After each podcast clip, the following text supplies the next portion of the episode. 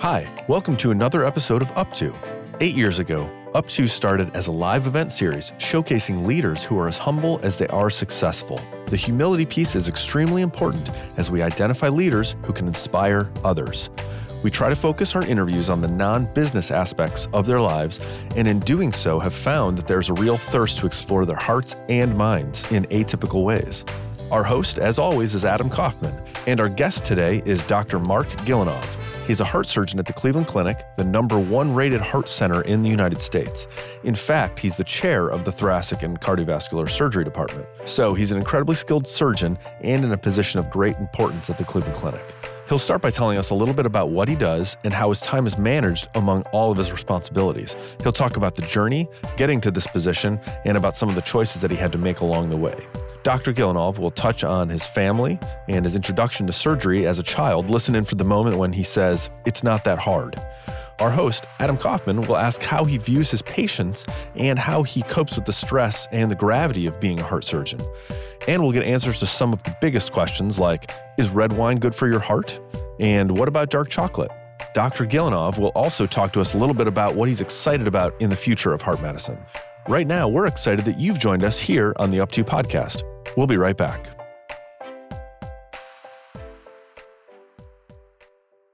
One of the aspects of podcasting I enjoy the most is the ability to delve into long form discussions without any interruption other than a periodic commentary about one of our partners.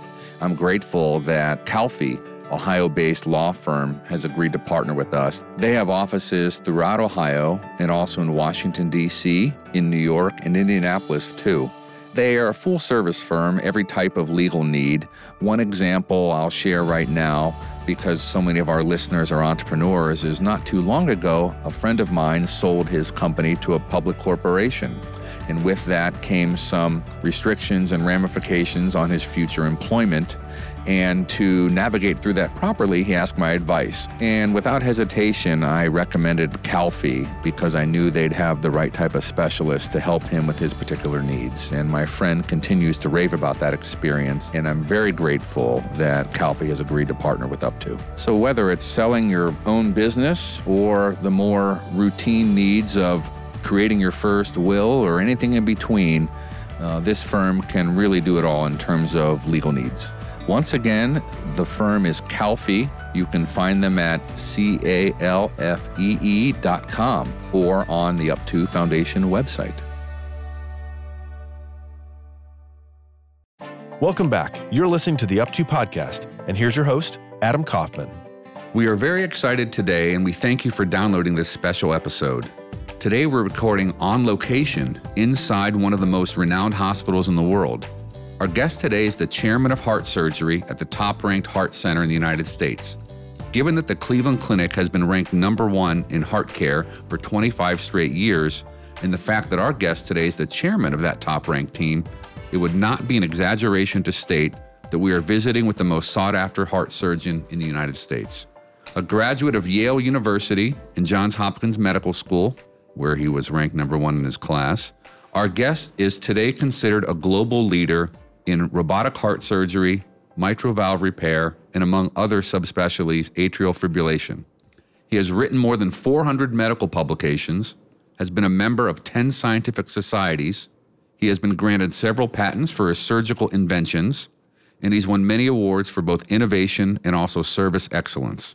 Somehow, today's guest on the show also has served as the chief experience officer, and he selectively travels to almost every corner of the US and abroad to deliver speeches to both the medical community and also the general public.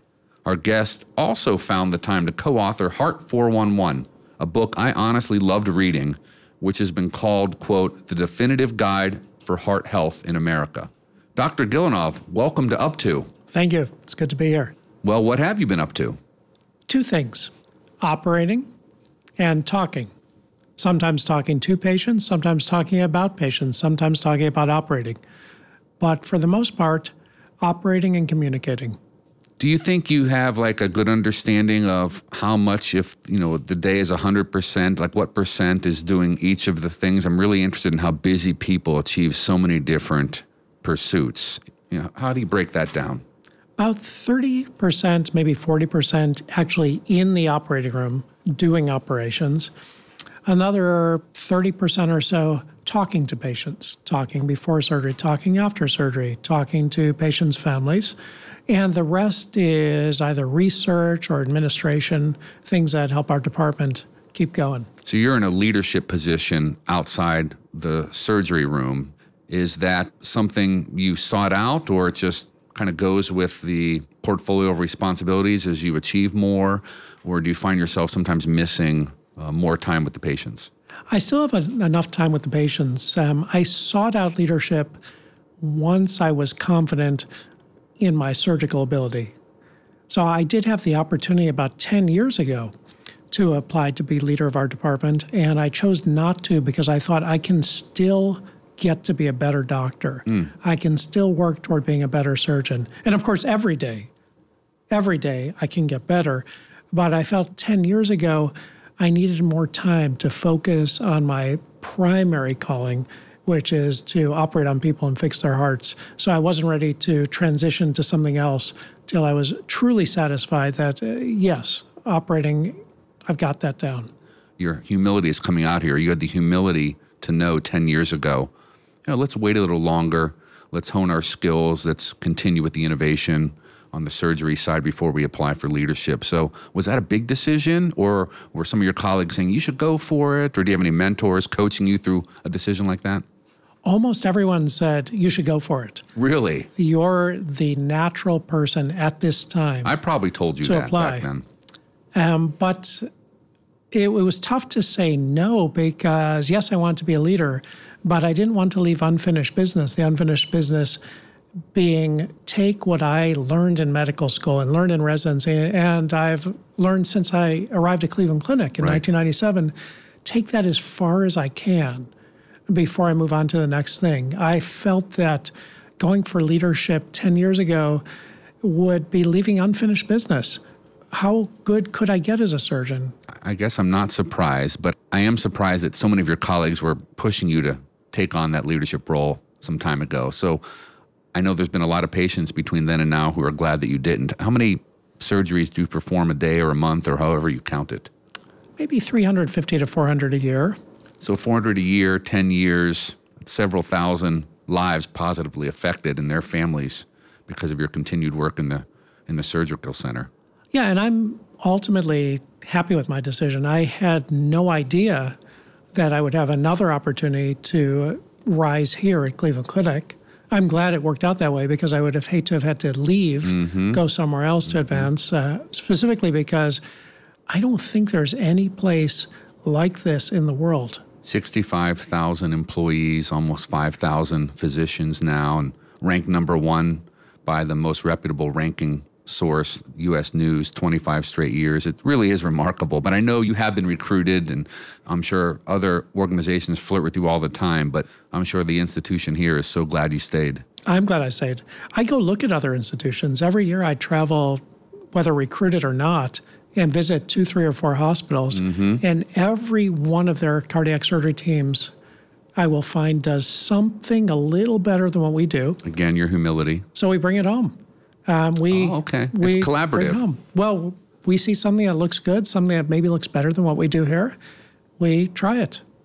Let's step back uh, a little bit further in time because I know early on you, growing up close to the Cleveland Clinic, thought you might want to work at the Cleveland Clinic. Did you always know that you'd go into the heart category, or was it more general medicine, and then deciding on heart care later? Heart category. I right had away. family members who had heart surgery, heart attacks, heart problems while I was growing up. Mm. So I was naturally interested in the heart. It was likely one way or another I would be involved with the heart, either as a patient or as a doctor. So far, thankfully, as a doctor who mm-hmm. helps patients. Right. Um, but I had an internally developed interest in the heart because of what my family members were going through. We're all born into somebody else's story and that story shapes our early years, at least the decisions we make. It sounds like some of that health history in your family shaped your career yes. path early on. Yeah. And it will be hard to talk about this because you are so humble, but was it clear early on that you had a gift for medicine or was it something you really had to work at? Because at, like athletes, other types of leaders, they know they have certain gifts at a pretty early age. I assume that's true for you. I assume you're not going to want to talk about that. But when did you know that this was the right path for you? My dad was an OBGYN, and he would bring home instruments that we used to sew in the operating room. And he would give them to me, and uh, he would teach me when I was in high school how do you sew tissue? How do you put blood vessels back together? And I wouldn't say that it was immediately apparent, oh, I know how to do this. It, wasn't. Uh, but I found that I could learn how to do it. I think there's almost no one who's born a fabulous gifted surgeon. Hmm. We just all start at a certain place and then develop it. And it's not that hard. Almost anyone can develop it. I did have an opportunity. I bet that's not true. Well, the, the most natural surgeon I've ever seen in a first time handling instrument situation was a Navy SEAL. We had a Saturday morning with some Navy SEALs discussing leadership and teaching and organization. And with them or here at the clinic? They came to us. Okay. And uh, I was at a table in which we had residents and Navy SEALs. Neither one of them had experience handling surgical instruments. My job was to explain how to sew two blood vessels together. We had artificial blood vessels, and uh, then coach them through it. The residents did okay, and I thought my teaching was fine. Then we handed the instruments to the Navy SEAL, and he picked up the needle holder and the suture and said something like this. And I said, Not something like that, exactly like that. So perhaps he's the only truly gifted surgeon I've encountered, but he has other things he's busy doing. That's amazing. Now, do you think that was just random because he's a gifted human being, a polymath, or do you think there's something in his training as a SEAL that led to that aptitude? He's likely a gifted human being because in talking with him and some of the other SEALs, it looks like hard work is not enough to become a Navy Remarkable. SEAL. You need a little something extra right. that you're born with. Wow. Well, when we sat down today, I, I handed you a photograph that a close friend of mine wanted you to see of his father in law. 14 family members around. You did the heart surgery seven years ago. And my friend's point was how do you put a price tag on the memories that have now been shared because of the great work you and your team did? You have an experience like that almost every day. This family experienced it once. How, how do you think about the impact you're having, or do you try to limit that so we don't have like a godlike syndrome? Or how do you manage your pride? We all know surgeons who are really full of themselves. You're the opposite of that, but you get all these accolades. So, how do you emotionally deal with confidence, but humility, pride, etc.? It's pretty easy. I think back every day to a day when one of my kids had an operation and what it felt like to be in the waiting room. And I also think back to the times when I needed to reach that doctor when things weren't going as expected, when there were issues, and how important it was for me to be able to reach that doctor, and how at that moment, that doctor was the most important person in the my life. Important. Need to reach him. Right and I therefore return the favor to my own patients. Do unto others as you want done to you. And this morning I came in and made rounds, and I made no medical decisions. None were necessary. My team had already made all the right moves, but I spent an hour dropping by people's rooms and talking to them. And as a patient, that 10 minutes when the surgeon comes in is like the most important moment of the day. The whole family's waiting for it at 6.30 in the morning or whatever time. And so you remember that as the family yourself when you had children in that situation. Yeah I mean, we might say monday we've got 20 cases 20 open heart operations which will make us that day the busiest center in the us in mm. fact we're the busiest center most days right um, but they're not 20 cases they're 20 people for each person having heart surgery on Monday, this will be one of the biggest days of that person's life. It's right up there with marriage, child being born. Absolutely. It's a big, big deal. So we don't just do cases or operations. And in your own training, have you had to learn how to manage stress? Or is that something not talked about? You just have to deal with it? I had Baker Mayfield recently as a guest, and he has a different line of work, and his is a Much bigger of, audience. bigger audience, form of entertainment, but let's acknowledge much less important. But everyone watches his work, and so I asked him a lot about managing stress and compartmentalizing. So, have you had to hone your own skills in managing stress? Are, are you good at that? Is it like grace Oh, under I'm- pressure? I'm sure I could be better. Again, the we humility. had in uh, my training no training about a- managing stress. that's amazing. Nothing at all. It's better now, but still imperfect. Um, figuring out how to manage it was you're on your own, just deal with it. The way we do it now in our department, though, is we function much more as a team. Okay. We do a lot of operations together. If you walk down the halls, you'll see surgeons talking to each other, going over cases, sometimes discussing things that didn't work out and what is the next move. The key factor there is no one here is alone. You don't have to manage your stress alone. We'll help you. And is there a safe setting in which you can actually get real with maybe a colleague? Boy, I was really stressed out today. I didn't perform at my best. Again, in like Baker Mayfield's line of work, he can do that, and it's just like a missed touchdown. Challenges in your line of work have a little different level of ramification. So, are you able to cope through that? Counseling, anything, Uh, not counseling so much. Um, but a peer group or just colleague to colleague? Just colleague to colleague. Last week, I was there for an operation that one of my friends was doing, and um, we ran into some trouble. We got out of trouble together, and at the end, he said, "I'm really glad you were there." And we are always there. and is that unique to this institution? Yes, yeah. I had a case last year where I was operating on an ICU nurse, ICU nurse here, who has been here as long as I have, 25 years. And um, we unexpectedly could not get off the heart lung machine. We could not get her heart working. Now it's about 9 p.m., and um, there were five other surgeons still here. And we all gathered together in the operating room and figured out what to do. We, none of us could figure out what was wrong, but we figured out together what to do. And she went home about eight days later, and she's fine now. Tremendous. One of the things I've always enjoyed seeing about you is how you can also relate to lay people, if that's the right word, non medical professionals. You do such a good job of explaining things in simple terms. You were one of the first guests ever at one of our live up to events. I don't know if you remember, like I eight, do. eight years ago.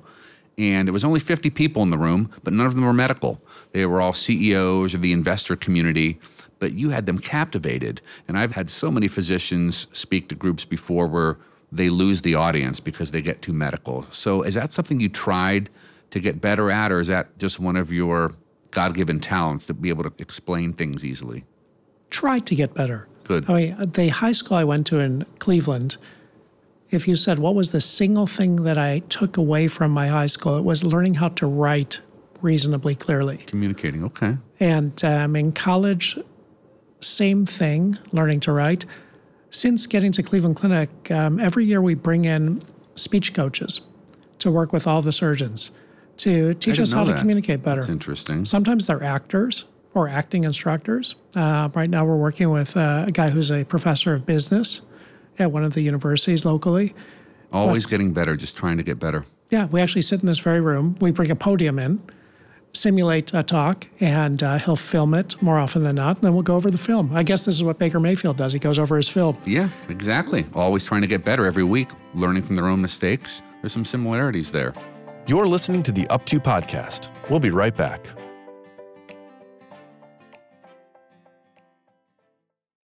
During the first season of the Up To podcast, I had several companies and entrepreneurs approach me about potential partnerships, but I'm really selective before choosing to do something like that.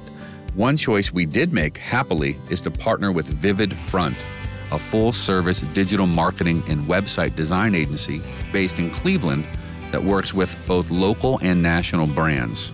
They've built their entire client base on referrals, and they've won a lot of awards, including the 2019 Inc. magazine Top 5,000 Fastest Growing Companies, North Coast's Top Places to Work, and several others. They're known for their talent, they're known for their creativity, they're known for their culture, a firm I liked before we agreed to partner together for the show. Check out vividfront.com or you can email me and I'll introduce you to their dynamic leader, Andrew Spot.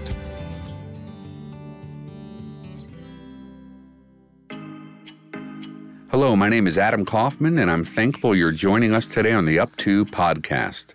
I want to tell you about a group that I'm grateful for, and that is Town Hall, Cleveland's most popular restaurant, and one that I can say is the only place my wife tells me she can eat every meal breakfast, lunch, and dinner. Town Hall was the first all non GMO restaurant in the U.S. a few years ago, and they're now expanding into Columbus, Ohio soon.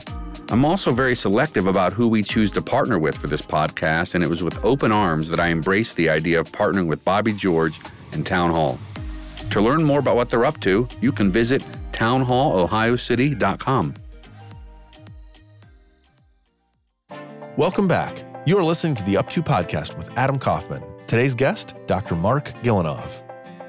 Let's talk about school. You were number one in your class in high school. You were number one in your class uh, at Yale. You were number one in your class at Johns Hopkins, which Hopkins and Harvard are ranked the top medical schools every year. And now you're the chairman of heart surgery at the number one ranked heart center.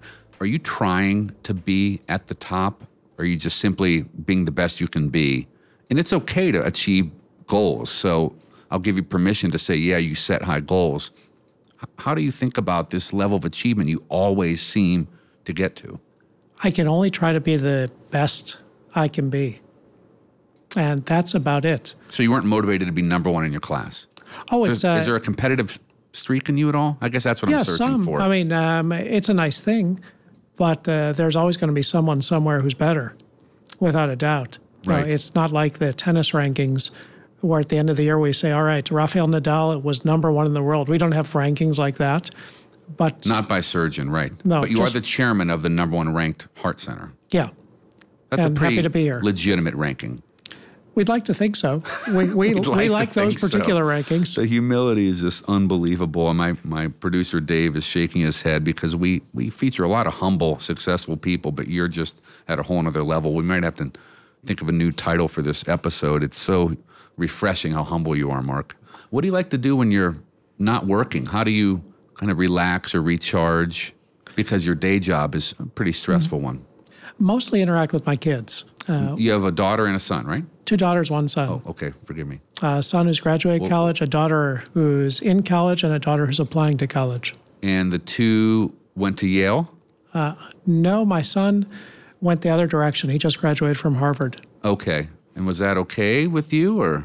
When he chose to go to Harvard over Yale, he asked me something that probably you don't hear very often. He said, Dad, will you still be proud of me if I go to Harvard? Oh my goodness. Didn't you just like lean over and hug him? I mean, that's. I said, No. No, you didn't. No, I, I said, Of course. And is medicine in his future? think so. He's applying to medical school this year. Okay. And one at home, so you're going to be an empty nester pretty soon. Yes. How do you feel about that? Is that going to change like the activities you and your wife Yeah, I think we will travel to um, see my daughters in college to see them play tennis. I remember when you and I were getting to know each other when our kids were younger, you were doing a lot of tennis tournaments. Yes. I, that's how I was with soccer. Maybe back then we would complain about uh, having to drive 30 or 40 minutes somewhere, but I yearn for those days now. There was nothing and still is nothing more stressful for me than watching my daughters play tennis. Is that so? See, I love, to me, it's my favorite thing watching my daughter play college soccer now. It's my favorite. You get stressed out. Absolutely. So that's where the competitive side in you comes out. Maybe not in your professional pursuits, but making sure your kids achieve. Uh, competitive on the behalf of others. Okay. Do you uh, play tennis still yourself? Rarely. You run. I'd like to. Right now, I'm sidelined with various orthopedic things. Oh, Nothing go- serious. What's going on? I know a good orthopedic surgeon or two. What, what's going on? I hope I don't need surgery. Achilles tendonitis, herniated disc in the back, a little bit of patellar tendonitis in the right knee. Let's give our listeners one factoid right now. Is it really true that red wine is better than white wine? What do the studies tell us? Depends which one tastes better to you. Uh, medically, they're equivalent. If Medically, th- see, we all think red wine's better. Yeah, if there's an active ingredient in wine that's good for you, it's a little bit of alcohol. Emphasis on a little bit. So why is this theory that red wine is somehow good for our heart so accepted? Is it a That- marketing thing or? No, it, it comes from an old study that had investigators look at people in France, particularly in Bordeaux, and try to answer the question why do these people who live in Bordeaux, France, have a very low risk of heart disease? They don't have a great diet, they have a high fat, high red meat diet, they smoke a fair bit. What's the secret ingredient to their lives that is responsible for a low risk of heart disease?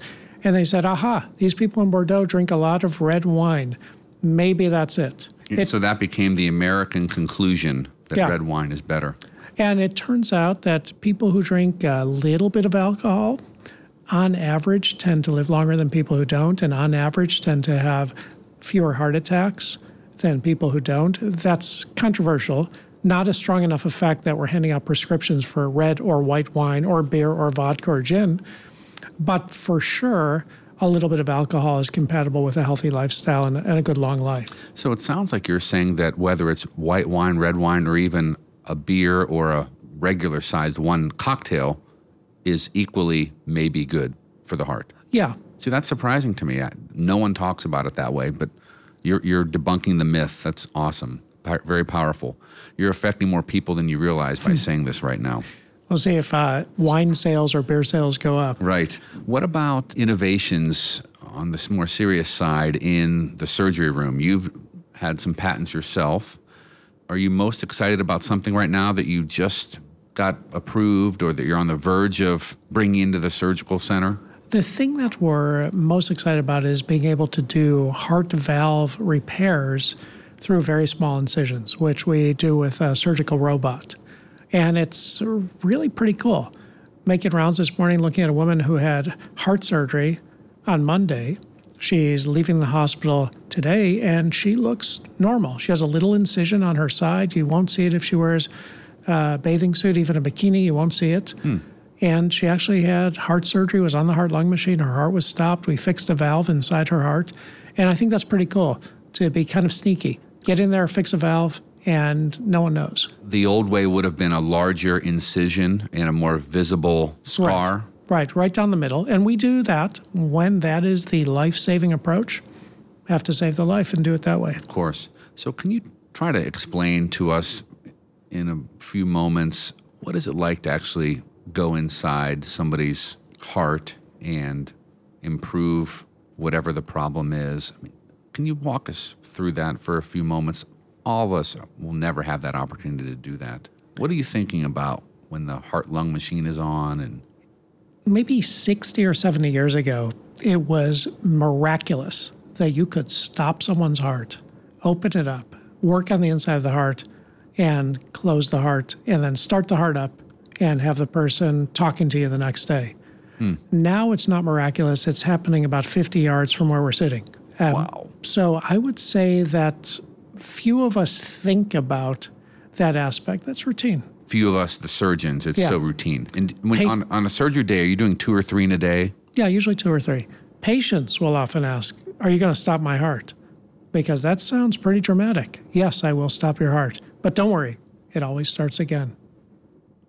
Have you ever met a professional in a different line of work? I'm trying to think right now myself. Like maybe it's a pilot who has to navigate an unexpected problem, or an infantryman who's fighting for his life or someone else's. I mean, this is a very sensitive moment when you're first going in, making sure the heart lung machine is perfect, the anesthesiology has done the intended work. But it's just routine for you at this point because you've done it so often. Yeah, I've had um, engineers in particular ask a lot of questions. Do you have a backup generator? What happens if the power fails? And what the if answer the is heart yes lung on the generator, right? Yeah, Okay. back up to a backup to a backup. Okay. Uh, what happens if the heart lung machine stops working? What happens if the guy who runs the heart lung machine passes out? Um, all kinds of questions. And I'm certain we have not thought of everything, but we've thought about A lot of contingencies. Yes. back as a student, can you practice these contingencies or it's just what you read about? How do you train up to that level of kind of emergency management control? Two ways simulation, just like with pilots. Okay, so you can do simulation We have, uh, cadavers and Yeah, well, actually, all computerized. many uh, private companies making computer simulations for various issues in medicine, whether it's procedural or diagnostic, and then real experience. That's why residency takes a few years. I want to kind of balance the serious with something um, more kind of um, whimsical, but still, I think it'll rele- uh, be relevant to our listeners regarding dark chocolate. A lot of us really like chocolate, and we justify eating it by presumably thinking it's healthy. Can you tell us that? Can you please affirm that chocolate is good for us? A grateful nation awaits your answer. A small square of dark chocolate is neutral to slightly positive. Neutral, one small square. Yeah. A lot of dark chocolate, you'll have to run a few miles because that's a lot of calories. Why do we think it's good for us? Dark chocolate has more antioxidants than does milk chocolate. That bitter taste in dark chocolate, that's the taste of the antioxidants. The uh, percent cocoa is related to antioxidants, meaning the higher the percentage, the more antioxidants. And theoretically, only theoretically, antioxidants are good for your body, good for your cells, good for your tissues. That's true in a laboratory in a petri dish. In a big, complex person, it's never been shown mm. to be correct. So if you said theoretically what's better, milk or dark chocolate, the answer is theoretically dark chocolate. But Have, barely. But just barely, or maybe not at all. So if you're in a hotel and they leave a couple of pieces of chocolate by your pillow, one's dark, one's milk, take the dark. That's what I do, but just one. Just one. More than chocolate, I love coffee. Please tell us that coffee is good for us. I know not with all the whipped cream and the flavored uh, sugar cream, but is coffee still good for us? I believe it is. Yeah, overall it is. Same thing. Coffee has antioxidants. People who have a couple of cups of coffee a day um, seem to live longer than people who don't. That's good to know. Can't prove causality there. That's just an observation. A lot of doctors do say, though, coffee is good for us. It's probably, again, kind of like dark chocolate, not bad. This is such and, a downer, okay. this conversation. Well, how about this? The artificial sweeteners almost certainly don't cause cancer. Oh, that's good. Okay. We'll get more uh, vanilla flavored. Uh, yeah. There's so many different versions of almond milk cream and et cetera, et cetera. I can't keep up with them all, but I, I still love a good cup of coffee. Do, do you have coffee? Yeah, one in the morning. And do you have chocolate? I forgot to ask you. Yeah. Dark. Whatever my secretary has out. Okay. Well, we brought both dark and uh, lighter chocolate today. What about um, the future for you? in the workplace? Are you most excited about technology? Are you most excited about genetic discovery? Or what really gets your belly rumbling when you think about uh, the near term horizon for heart health? For cardiac surgical things, technology. Technology. Uh, doing things better, more quickly, smaller incisions, maybe even without incisions. So that's all technology. That's when you're at the point that there is an honest to goodness plumbing problem in the heart. I think that is the horizon now that we can actually see. It's How not a distant. Without incision occur through the throat or? Well, it'll be a small incision in a blood vessel, like the artery or vein to your leg. Okay. Sometimes the vein or artery in another part of the body. Um, so that's dealing with the plumbing, preventing the plumbing from going bad in the beginning. That's a long ways off. Mm. Long ways off. And is that because of just human behavior or because we're still not anywhere near where we need to be in terms of learning. Behavior is the thing that is theoretically controllable, but it's not. Right. Human uh, nature, it's hard yeah, to control. Yeah. Uh, people say it's hard to herd cats. I think it's much harder to herd humans, to get them to do what's right for themselves. Um, but the genetics of this will someday be better understood. Can you elaborate a little bit on the behavior? I remember one time we were traveling together somewhere. I think it might have been in Florida, and you gave a talk to of mostly retired, active people, but retired people. And you explained, and correct me if I'm wrong, that going from no activity to walking is even of better benefit than going from being a walker to a runner. For sure. You did say that? Yes, some activity is far better than no activity. and You get your biggest bang for the buck going from nothing to something, just walking 30 minutes a day. But if you really want to get better cardiovascular health, do something that makes you sweat. Get your heart rate up, makes you sweat. Yes. I think the question that was posed back when you gave that answer about walking was what's the easiest first step people can take just to begin to live a healthier life? So you're also saying making you sweat now. So a lot of people who are older or heavy, it's hard to do maybe a Peloton or you know some of the other things that others can do.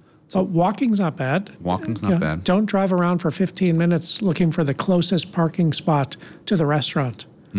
Just take one that's far away and. Right. walk. So the onset of like wearables, Fitbit has been positive. People are counting their steps. I think it's good to count. We don't have any real evidence that has resulted in a health benefit, having a Fitbit, Apple Watch, Garmin, whatever. Theoretically. I have seen it change the behavior of humans though around me. It's really remarkable. Can't hurt. It definitely cannot hurt. Um, it turns out that the people who are most motivated to, say, get a Fitbit or a Garmin or an Apple Watch Already are- fit. They're already fit. Exactly. They're- That's you, true. You see some triathlete wearing this super fancy Garmin watch that's got a GPS hookup that he can communicate with the space station and also knows his elevation Right. and calorie count at every moment. That guy was going to be fit no matter what. Just measuring himself in one additional way. yes. What are some of the most common, though, early steps for the non triathlete? Maybe keeping them away from your surgery table or recovering a few months after your procedure. What are the tips you give folks who want to begin to live healthier lives? If you smoke, do your best to quit. Still, 10, 12% of Americans smoke. That's much better than it was. It's decreased, right? Even since you've been a professional, I'm sure. That has decreased. And for exercise, it's so hard for people to stick with it, so don't do it alone. Join a class, get a personal trainer. If you're a cardiac patient, go to cardiac rehab, but make it something that appears on your Outlook calendar so that you actually do it. And what about for yourself? Is there something that you and your wife like to do together? Physical fitness side? Is it tennis or do you guys take walks together? Running. Um, once I can run again, Oh, you both run together. we used to. Now, she was injured for about a year and she's running again, and now I'm injured. But eventually, Aging, it happens to all of us. It's better than the alternative, It is better than the alternative. a- at least as far as we know. Can you uh, think back? I mean, you're still young, but I like to ask folks who are as successful as you are. Everything seems like it went so well in your career, but if you could go back and talk to the 21 year old version of yourself, is there any advice you would give your younger self that you've now had a chance to learn? physically, I would tell my younger self, don't run every day, run every other day, because you're going to have a certain number of steps in your legs. Don't know how many it is. See, that worries me for real. don't use 'em up. I think about that because I'm a, I'm a heavier runner and I would love to run every day, but I'm now back to every other day. But I interrupted you. Okay, so No, there are some people who can run every other day, and there are some people who can run every day. so you would tell yourself, don't run every day because you're feeling it in the joints now. Yeah, and I would tell myself when you're operating, don't stand hunched over for hours on end. Every 10 or 15 minutes, stand up, look at the ceiling or sky, stretch, and then look back down. Is that related to like a back problem? Yeah. Uh, I meant to say this earlier. I see a lot more stand-up desks in the workplace. That's got to be a good thing, right? I think overall it is. Uh, tough for some of us like me who are used to sitting down and typing to change it to standing up. It doesn't feel right. But as a general um, health improvement for society, changing behavior, probably a good addition to the routine to have more stand-up desks in the workplace. Yeah, and overall, say coronary artery disease, that's what causes heart attacks. About 90% of that is related to behavior. And 10% is what are your genes, how old are you, are you male or female? So 90% of the variables we could have. You can control. Yeah, That's remarkable. Most people don't. And yet we can. So how do we get that education out? Podcasts like this, books like the one you've written. You go on TV sometimes, I know. I think education helps, but it's insufficient. Who doesn't know that smoking is bad for you? Right. You know, who doesn't know it's bad to weigh 300 pounds if you're five foot eight?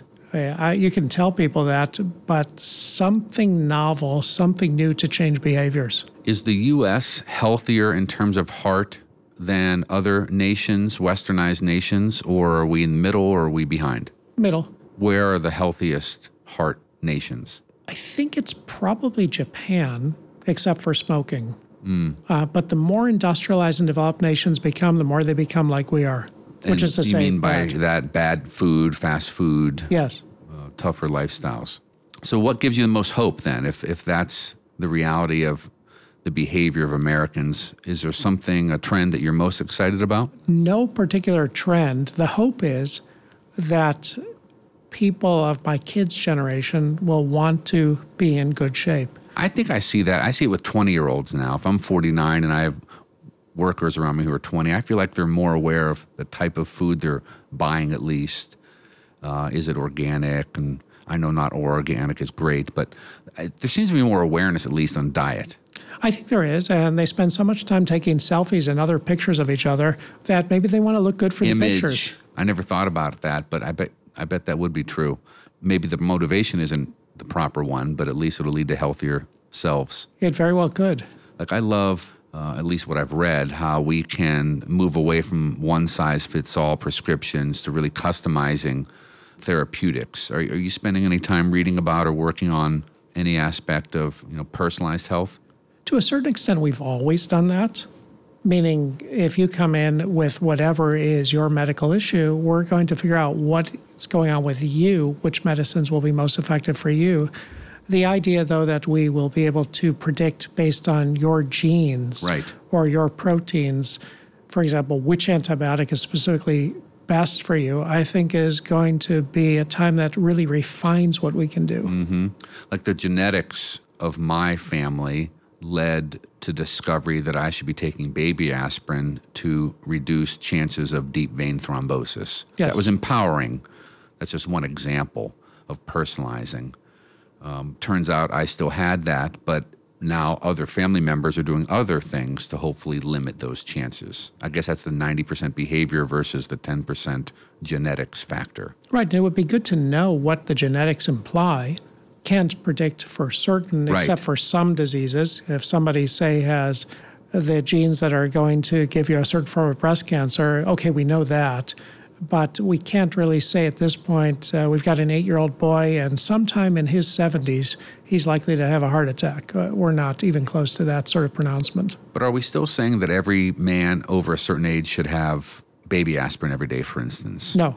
Okay. That used It to be the case, right? Yeah, we change that recommendation every couple of years, Oh, great. uh, which means that we're uncertain. Makes you more important to all of us, as if that was needed. Yeah, you can't just come once and get the answer because we reserve the right to change the answer. So you need to keep up with things. Well, I want to reserve the right to continue to count on you as a friend. And by doing that, we're not going to overburden our time with you today. You're a very busy human being. We never take for granted how valuable your time is. So, Dr. Marc Gillinov, thank you so much for being on Up To today. We're really pleased we had this time with you. Thank you.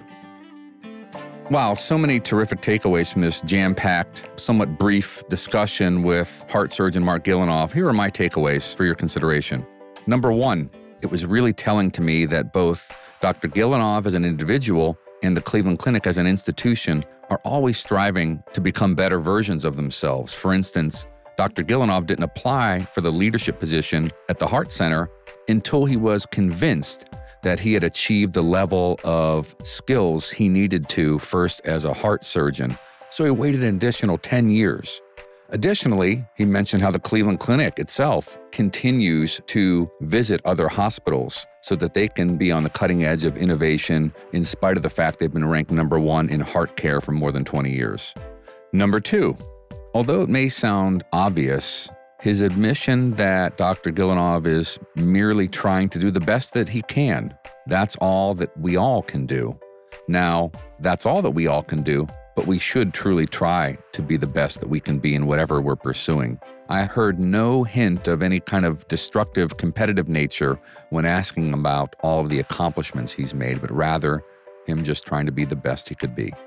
Number three, on a lighter note, but something we can all relate to on nutrition and fitness, going from zero activity to walking is of greater benefit even than going from being a walker to a runner. We can all do that.